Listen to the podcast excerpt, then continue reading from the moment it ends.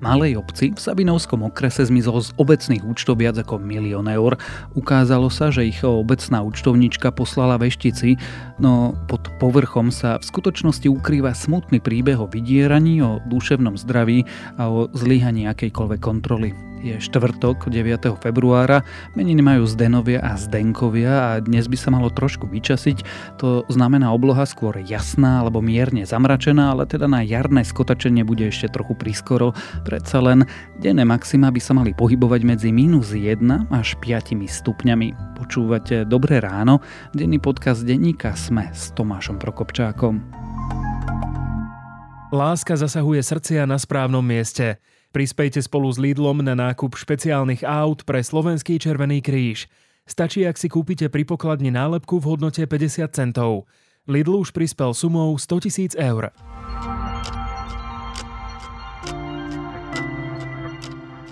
A teraz už krátky prehľad správ.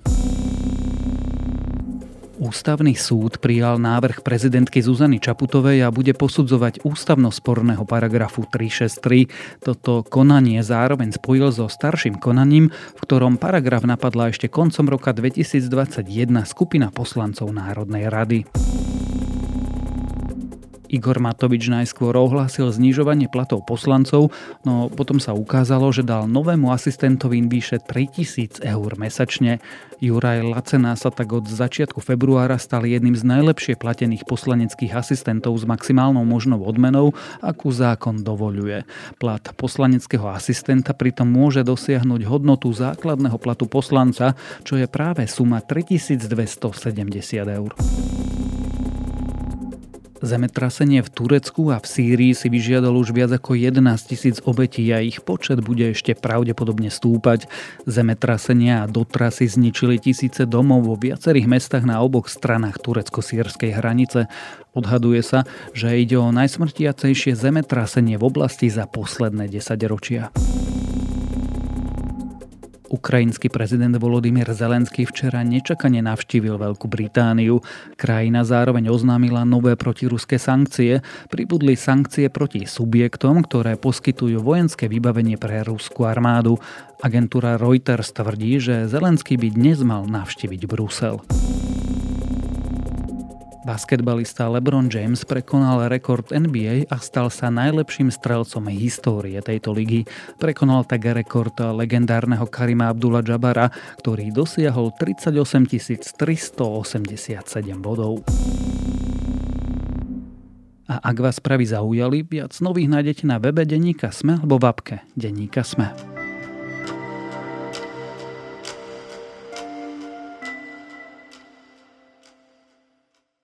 Na prvý pohľad to znie ako bizarný príbeh. Šariský Michalianom v Sabinovskom okrese zmizol z obecných účtov viac ako milión eur. Poslala ich falošnej veštici bývalá účtovnička. No v skutočnosti je to smutný príbeh. Príbeh o zúfalej žene, o podvodníkoch a nátlaku, ktorý skončil hospitalizáciou na psychiatrickom oddelení. Čo sa v obci stalo, ako to, že si čudné platby nik nevšimol a podvodníkov nik nezastavil. To sa budem dnes pýtať reportéra denníka Korzár Michala Franka. A ďalšia záležitosť, ktorá sa týka e, informovanosti, je to, či by pán starosta bol taký dobrý a poslancom aj občanom e, dal nejakú informáciu o vývoji situácie, ktorá sa týka e, toho nešťastného ukradnutia 1,4 milióna či 1,3 milióna e, z obecných účtov. Či, či Michal, prosím ťa, čo sa dialo v útorok na okresnom súde v Prešove? Na okresnom súde v Prešove bolo hlavné pojednávanie pre trestný čin podvodu, čo je dôležité povedať, k tomu sa asi ešte dostaneme. A ten trestný čin súvisel práve aj s tým, čo sa stalo na obecnom úrade v Šarických Michalianoch, odkiaľ vlastne bolo zdefraudovaných 1,3, necelých 1,3 milióna eur. Ale pred e, Senát trestného súdu sa postavil, aj keď teda prítomný tam nebol, obžalovaný. Nie je tá daná účtovnička, to je asi tiež vec, k ktorej sa dostaneme, ale obžalovaný podvodník, ktorý mal od nej práve vylákať peniaze za rôzne teda veštecké služby a podobne. Pravdepodobne išlo o väčšiu skupinu, ale obžalovaný je v tejto chvíli jeden a súd sa snaží dokázať mu vinu.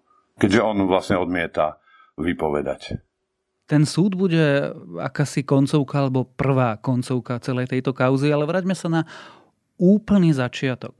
Šarišské Michalany sú relatívne malá obec, nemajú ani 3000 obyvateľov a zároveň mali na účte viac ako milión eur. A potom sa začali diať čudné veci. Čo sa tam stalo? Tých účtov bolo viac, no ich bolo celkovo 11. Patrili pod obec, pretože to bol napríklad účet základnej školy, ktorá bola v zriadovateľskej spôsobnosti obce a ďalších, ďalších neviem, či organizácií, alebo či nemala obec viac účtov kvôli úverom a podobne. A celé to bolo o tom, že na obci pracovala vlastne už roky účtovníčka, ktorá mala plnú dôveru obce a ktorá dovtedy fungovala 100%, riešila výplaty, odvody, faktúry, všetky platby, mala prístupové kódy ale dostala sa do určitých problémov a, a z tej obci vlastne urobila zo pár, no zo pár, no ich bolo dosť e, prevodov, ktoré teda nesúviseli s činnosťou obce, ale ktoré boli vlastne nelegálne. A tie prevody súviseli práve s tým, čo asi aj mieríš, a to sú tie veštecké služby alebo proste tie podvodnícke praktiky. Čo sa tam dialo? Ty si povedal, že tá účtovníčka sa dostala do problémov postupne. Teda ako to celé začalo a kam to postupne smerovalo? Celá vec má vlastne viac rovín. Ako som povedal, teraz napríklad súd rieši podvod, a to je teda ten konkrétny podvodník. Ona sama bola trestne stíhaná pre preneveru, čiže začínam trošku od konca, ak to nevadí, ale sama bola e, trestne stíhaná pre preneveru, k čomu ona sa vlastne aj priznala, že tie peniaze posielala, ale vlastne to trestné stíhanie bolo zastavené z dôvodu jej zdravotného stavu pre nepríčetnosť. Jej bola vlastne diagnostikovaná paranoidná schizofrénia a na lavicu obžalovaných zatiaľ sa dostal len ten podvodník. Potom je tam ešte tretia rovina, tá sa vyšetruje a to je vlastne správa majetku obce, alebo teda nakladanie s verejnými prostriedkami a tam ešte nepadlo ani žiadne obvinenie. No ale teraz späť k tej otázke a k tej samotnej účtovničke, že čo bolo na začiatku. Na začiatku teda bolo to, že ona bola jedna spoľahlivá pracovníčka, zamestnankyňa obecného úradu. Okrem toho robila aj hlavnú kontrolórku v obci Ostrovany, z ktorej pochádza. Ale bola v takom zlom psychickom rozpoložení, ako vyplynulo aj na tom súde, keď ju opustil muž a zanechal ju samú s dvoma deťmi. No a celé to vlastne začalo takým jednoduchým až banálnym vlastne úkonom alebo takým niečím, že proste našla si na sociálnej sieti Facebook nejakú stránku o veštení a chcela si dať teda vyveštiť osud z kariet, že čo z ňou vlastne bude po tom, čo ju opustil muž. Tak toto celé začalo. Tomu rozumiem, ale ako sa z pár desiatok eur, ktoré človek zaplatí. Ono je to samé už absurdné, ale povedzme, že človek zaplatí niekde na Facebooku za veštenie stane 1,3 milióna eur.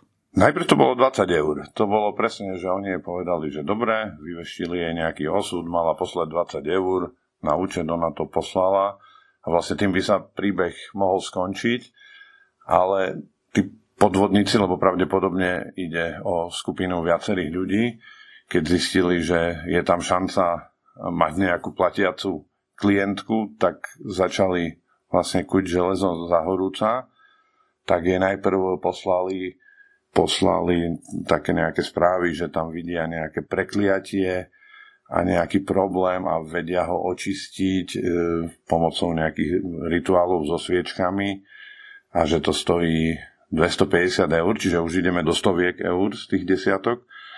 Za 250 plus 500 zapálenie sviečok, ešte, že jej dajú zľavu, že celé to urobia za 500 eur. S čím ona súhlasila? A vlastne takto sa ako, akoby začal, začal ten príbeh, že ona im poslala tých 500 eur a potom tá komunikácia vlastne sa neustále stupňovala, stupňovala a dramatizovala, o čom mimochodom budem mať ďalší text na korzar.sme.sk. Ako vlastne tento nátlak vyzeral? Ja keď som si čítal ten tvoj text, tak vlastne ty spomínaš v ňom vydieranie, veľmi také zvláštne praktiky. Čo, čo tí podvodníci robili tejto pani, aby im najprv zaplatila desiatky, potom stovky a potom tisíce eur? Išlo to veľmi postupne a veľmi, nechcem povedať, že sofistikovane, lebo tá metóda bola vlastne jednoduchá preto som aj povedal, že e, som sa k tomu vrátil a píšem o tom ďalší, alebo napísal som o tom ďalší podrobný text. A ono to išlo tak ako keby krok za krokom, neustálým otravovaním alebo neustálým kontaktovaním tej pani. E, oni sa s ňou kontaktovali výlučne cez poštu, cez SMS-ky alebo teda nejakú Facebookovú, Facebookovú komunikáciu, nie cez telefón, už vôbec nie osobne a tak pritvrdzovali, že teda spravia nejaký rituál pre ňu, pre jej deti a pre toho jej muža. A potom ju začali až vydierať v tom zmysle, že jej otec má vážne problémy so srdcom a môže zomrieť, ale oni sa tomu budú môcť zabrániť a tam už to išlo do tisícov prvýkrát a že keď teda on by zomrel, za ním by zomrela jeho mama so žiarou, čiže vyslovene hrali na takúto osobnú citlivú strunu a na podiu to, na podiu to fungovalo. Neustále na ňu tlačili a tam bol taký ešte argument z ich strany, alebo argument v úvodzovkách, že ak nezaplatí tie peniaze, tak vlastne všetky tie predošlé úkony budú neplatné a, a vlastne hodia sa do koša, spália sa a ešte na ňu a na jej deti príde nejaké väčšie zlo a ešte na ňu tlačili aj tým, že povedzme, že horí nejaká sviečka a ona ten prevod musí urobiť do 10 minút, kým horí tá sviečka, aby ten úkon bol proste platný, alebo ako to povedať. Mne sa to až ťažko rozpráva, lebo mne to príde absurdné, ale, ale naozaj to takto, takto bolo a potom to vlastne aj vyplynulo z tých komunikácií, že ako sa to nabaľovalo tej pani to neprišlo zvláštne, čudné, podozrivé? Nesnažila sa vlastne vymaniť z tohto vplyvu, ja by som to povedal, až takých sektárskych praktik? Prišlo, prišlo, je to aj čudné, aj zvláštne, ale jednoducho bola v tom už tak e, potopená, ponorená, že sa nedokázala z toho vymaniť. Ona im stále hovorila, ale vedia, už nemám peniaze, a e, neviem čo všetko a už som vám zaplatila a zaplatím vám ešte toto a už bude dobre. A oni to aj tak sľubovali stále, že toto už je posledný úkon a už nič a už muž sa vráti a stále do toho prišlo niečo nové a stále od nej ťahali, ťahali peniaze. A ešte vlastne, čo je dôležité, lebo to trošku zaniklo možno z mojej odpovedi, keďže sa bavíme o sprenevere nejakých e, obecných peňazí. Ona najprv to platila zo svojho, tak si začala brať úvery, napožičiavala si v bankách a v nebankových spoločnostiach spolu až niečo cez vyše 50 tisíc a keď aj toto z nej vyťahli, tak začala používať tie obecné účty, ku ktorým mala prístupy a mala dôveru ľudí z obce. Najprv sa ich aj snažila tam vraciať peniaze, ale potom už to išlo do takých rozmerov, a bolo to na dennom poriadku, že už to nestíhala a jednoducho sa tá suma ako dostala až na takéto šialené číslo.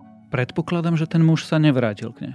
No to je vlastne celý ten akoby anti-happy end toho príbehu, že on sa nevrátil, on možno ani netušil, proste on má, žije niekde s, so svojou novou priateľkou, partnerkou, niekde úplne inde a možno podľa mňa ani netušil, že jeho ex má takéto problémy.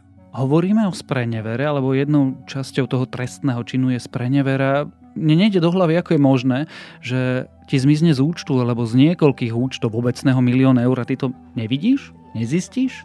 Nemáš pocit, že sa čosi čudné odohráva?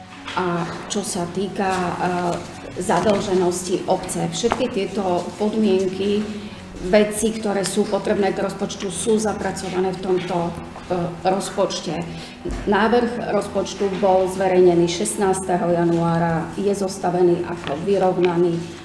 No toto je obrovský problém a to je ešte podľa mňa tretia línia príbehu. To je tá zodpovednosť kompetentných ľudí na, na obci, či už je to starosta, jeho zástupca, hlavný kontrolór, poslanci, e, možno nejakí zamestnanci obce a podobne a táto línia ešte nie je doriešená. Každopádne tá, tá účtovnička mala takú dôveru za tie roky, že nikto si nič nevšimol až do nejakého času, keď zrejme bolo treba zaplatiť nejakú jednoduchú faktúru a tá obecná kasa bola prázdna.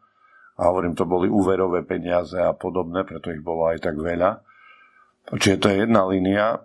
Druhá línia je ale tá samotná sprenevera, kde bolo trestné stíhanie zastavené voči nej vzhľadom na, vzhľadom na jej zdravotný stav a na to, čo sa stalo. Čiže ona síce nebola obžalovaná, ale obec dala aj tak na ňu žalobu, ale medzi tým spravila takúto ďalšiu absurdnú vec, že podpísala s ňou notárskú zapisnicu, kde ona priznala, že áno, ona previedla tie peniaze a obec jej dala splátkový kalendár, z môjho pohľadu trošku absurdný, lebo bolo to po 100 eur mesačne na nejakých, neviem, 20 rokov, čiže obci sa malo vrátiť e, proste pár tisíc eur a zmizlo jej 1,3 milióna. A ak by to mala splatiť celé, tak by to musela splácať 1077 rokov, to som prepočítaval. Ale tým, že vlastne obec uznala, aj ona uznala tú svoju ako keby podlžnosť voči obci a že sa dohodli notárskou zápisnicou, tak tým súd v občianskom právnom konaní žalobu obce na ňu zamietol, lebo hej, argumentoval tým, že čo vlastne chcete od súdu, a keď vy už ste sa dohodli a ste si schválili splatkový kalendár, ktorý ona riadne dodržiava a platí. Čiže to má akože viac absurdných rovín. Takže odvolanie na krajský súd zrejme teraz bude nasledovať. No, Obec prehrala práve kvôli tomu, že bola tu schválená nejaká zápisnica, alebo teda vznikla tu nejaká zápisnica so splatkovým kalendárom a toto bol hlavný argument súdu, prečo vlastne, prečo tú žalobu zo stranu obce voči pani Servovej zamietol. Tá notárska zápisnica, že tu bola schválená a tá notárska zápisnica je skutočne vlastne vážny problém. Že tu niečo také, treba povedať, správneho hľadiska nekompetentné bolo prijaté podstate. No, to teraz predbiehame, lebo to je presne to, čo... No tak poradím to advokát, ale je to... Je ja to skúsim zhrnúť. Tá účtovníčka je svojím spôsobom obeťou. Zvláštnou, ale predsa len obeťou. Podarilo sa jej dohodnúť s obcov, aby vlastne od nej, nie že nevymáhali, ale dohodnúť na splátkovom kalendáre, kde bude postupne splácať tú škodu, ktorú obci spôsobila a postupne bude splácať tak, že vlastne nikdy splatená byť ani nemôže, lebo sa to fyzicky nedá. Čiže v princípe ako keby aj tá obec jej vyšla v ústrety a nechce ju ďalej popoťahovať.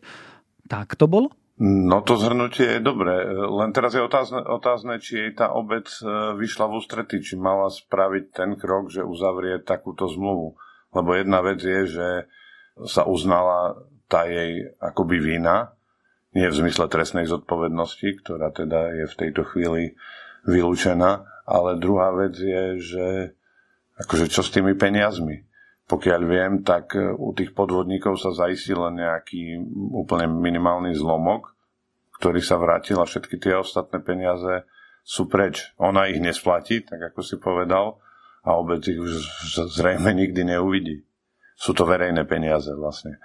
Nás všetkých, respektíve obyvateľov Šarických Michalian. Kým ale toto bola šedá zóna. Zóna tej obce, úplne jednoznačne je to na strane tých podvodníkov. Už sme povedali, že tú úradníčku, tú účtovníčku ďalej stíhať nebudú pre jej e, psychický stav. Ale sú tu jednoznační páchatelia, jednoznační podvodníci. Tí sú aspoň vo väzbe? Je tam momentálne v tejto chvíli obžalovaný jeden, jedna osoba, nejaký Andrej S., ten sa nachádza vo väzbe. On bol krátko predtým e, vo výkone trestu pre nejaký iný trestný čin a v súčasnosti je v súvislosti s touto obžalobou vo väzbe. Ale bolo tam viacej podozrivých, e, zatiaľ je teda obvinená a obžalovaná jedna osoba. Oni sa nejako obhajujú, veď museli vedieť, že páchajú podvod, museli vedieť, že odkiaľ tie peniaze sú, alebo teda, že asi len tak z neba nespadli. No, obhajujú sa e, tým spôsobom, že odmietol vypovedať e, v prípravnom konaní aj na súde. Vypovedal len ako keď bol ešte v postavení svetka, čo je na súde nepoužiteľné.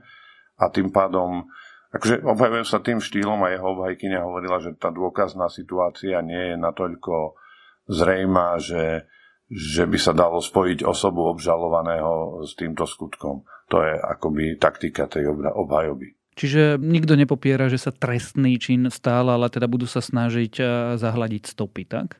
Vlastne nehovorí nič a súd musí dokázať, v podstate prokurátor, alebo teda žalujúca strana a musí dokázať súdu, že skutok sa stal tak, ako ho opisuje a že tá obžalovaná osoba je vinná v tomto, v tomto zmysle. A je to teda na dokazovaní súdu. Asi vyzerá to tak, že nás čaká ešte dlhé dokazovanie. Majú byť teraz ďalší svetkovia zo Stredného Slovenska prizvaní na ďalšie hlavné pojednávanie.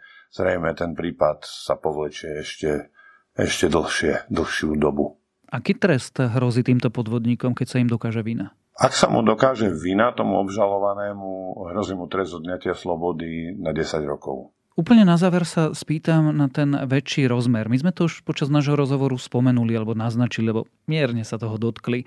A ten väčší rozmer je, že ako je možné, že sa niečo takéto vôbec stane? Ako je možné, že s verejnými prostriedkami sa dá narábať tak, že jedna osoba ich jednoducho z účtov obce vyvedie preč. Ako je možné, že si nikto nevšimne, keď obci zmizne milión? No to je naozaj otázka dobrá, ale ja na ňu neviem odpovedať, lebo pre mňa je to samého plne čudné, lebo existujú predsa mechanizmy a mali by ho mať prehľad o nejakých tokoch verejných peňazí na obecných účtoch, či starosta, či prednosta, hlavný kontrolór, poslanci. Neviem, ako Keby sme to ešte prerátali na počet obyvateľov, že koľko peňazí zmizlo v tak malej obci, tak je to proste úžasná suma. Tam mi vyšlo nejakých 451 eur na, na obyvateľa obce, že je proste fuč, čo je strašne veľa. Skúste si to prerátať na Bratislavu. Tak e, ako je to možné, to neviem, ale to je, to je vlastne tá zásadná otázka, lebo ono by sa to dalo otočiť aj inak, že že ako návod v úvodzovkách, a teraz ma naozaj berte s rezervou, že návod, že ako bezstresne vyťahnuť e, z obecných peňazí proste strašne veľa, strašne veľa prostriedkov, bez toho, aby za to niekto niesol e, akúkoľvek zodpovednosť.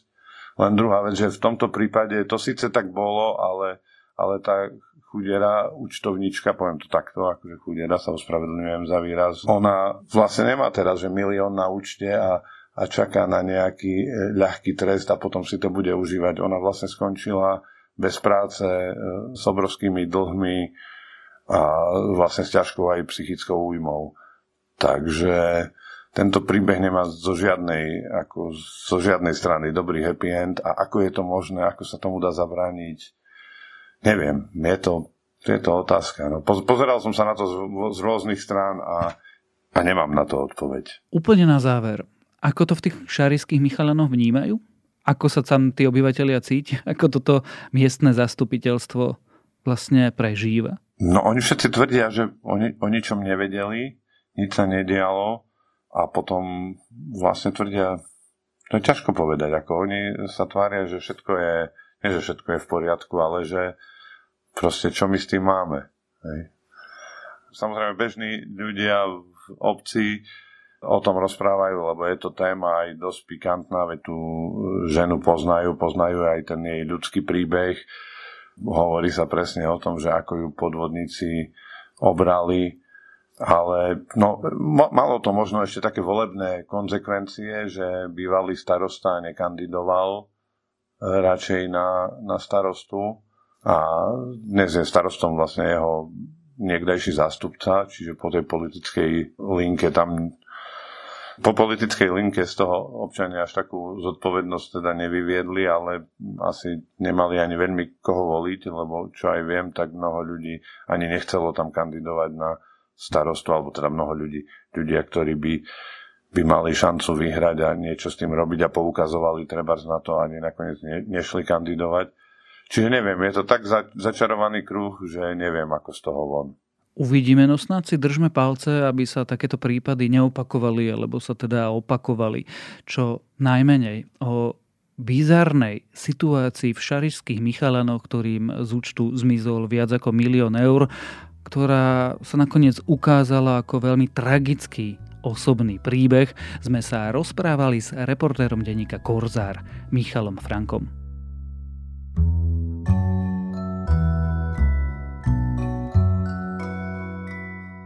Keď sme spolu s našimi kamarátmi a kolegami z Korzára minulý týždeň oslavovali ich 25. výročie, bolo to nielen veľmi príjemné stretnutie, ale tiež to bolo pre mňa objavovanie novej hudby. Maj sa trochu hambím, no meno Andrea Bučko som predtým nepoznala, je to škoda. Ak v dnešnom trochu prekomplikovanom svete modernej hudby hľadáte čosi subtilnejšie, čosi intímnejšie, čosi priame, pekné a jednoduché, odporúčam treba je relatívne nový album púšťam. A naživo, špeciálne so svojou mamou Adrienou Bartošovou, to bolo muzikálne čisté a krásne. A to je na dnes všetko, dávajte na seba pozor. Počúvali ste Dobré ráno, denný podcast denníka Sme s Tomášom Prokopčákom a pripomínam, že dnes vychádzajú aj podcasty Ľudskosť a Index.